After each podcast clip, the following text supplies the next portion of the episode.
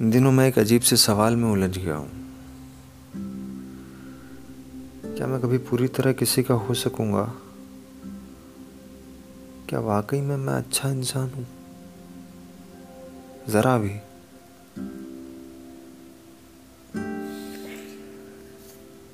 मैं मानता हूँ कि मैं एक नहीं, दो लोग हूँ। तो क्या एक दिन उन दोनों का अंत एक ही होगा?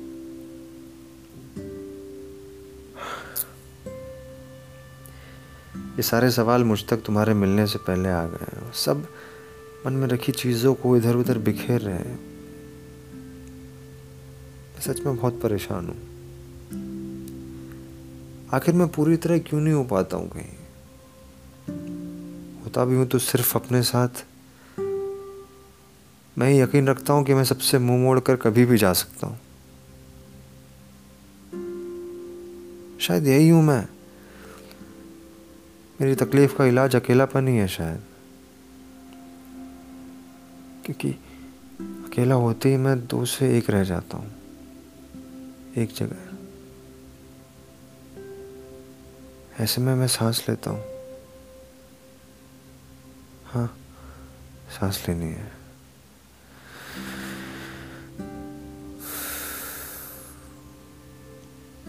लंबी गहरी सांस। तुम हर बार मेरा ख़त पढ़कर पूछ लेती हो कि मैं आखिर क्या चाहता हूँ। और हर बार मैं तुम्हें एक नई चाहत बता देता हूँ। इस बार बताना है कि मैं किसी नदी के किनारे घने पेड़ के नीचे खड़ा होना चाहता हूँ। अपनी कमर पर दोनों हथेलियाँ रखकर, ठीक ऐसी जैसे तुम मुझे अपने जहन में देख पा रही हो। मैं अपनी नज़र में दिखे इस हरे रंग को भर लेना चाहता हूँ। फिर अपनी अंगूठे वाली चप्पल उतार कर आगे बढ़ना चाहता हूँ। इस हरे रंग से निकल कर ज़मीन पर बिछे नीले रंग की तरफ़। आगे बढ़ना ही तो नियति है। तो मुझे बढ़ना है। प्रकृति के इस हरे रंग के बीच बहते नीले रंग में पाँव डालने। उस डूब चुके पत्थर को स्पर्श देकर यकीन दिलाना है कि अब डूबने वाले तुम अकेले नहीं हो। मैं आ गया हूँ।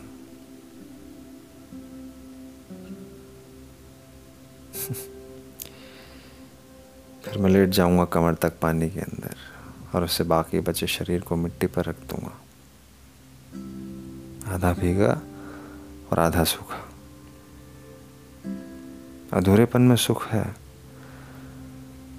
और इस सुख में मैं हमेशा तुमको पा लेता हूँ।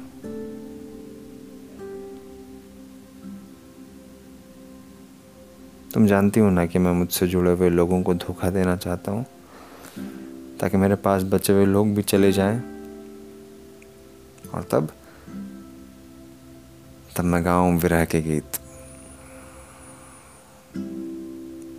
सच तो ये है कि मेरे साथ रहने वाला दूसरा मैं मेरे साथ किसी और को देखना बर्दाश्त नहीं कर सकता है।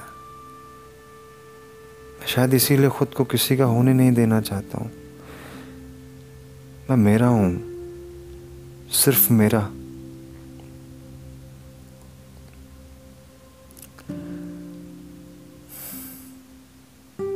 जानता हूँ कि बहुत बुरा आवाज़ दे रहा हूँ लेकिन अंत में यही तो होना है मुझे। बुरा। बेहद बुरा। ताकि मैं हर बार लौट सकूँ। जैसे दशहरे पर रावण लौट आता है।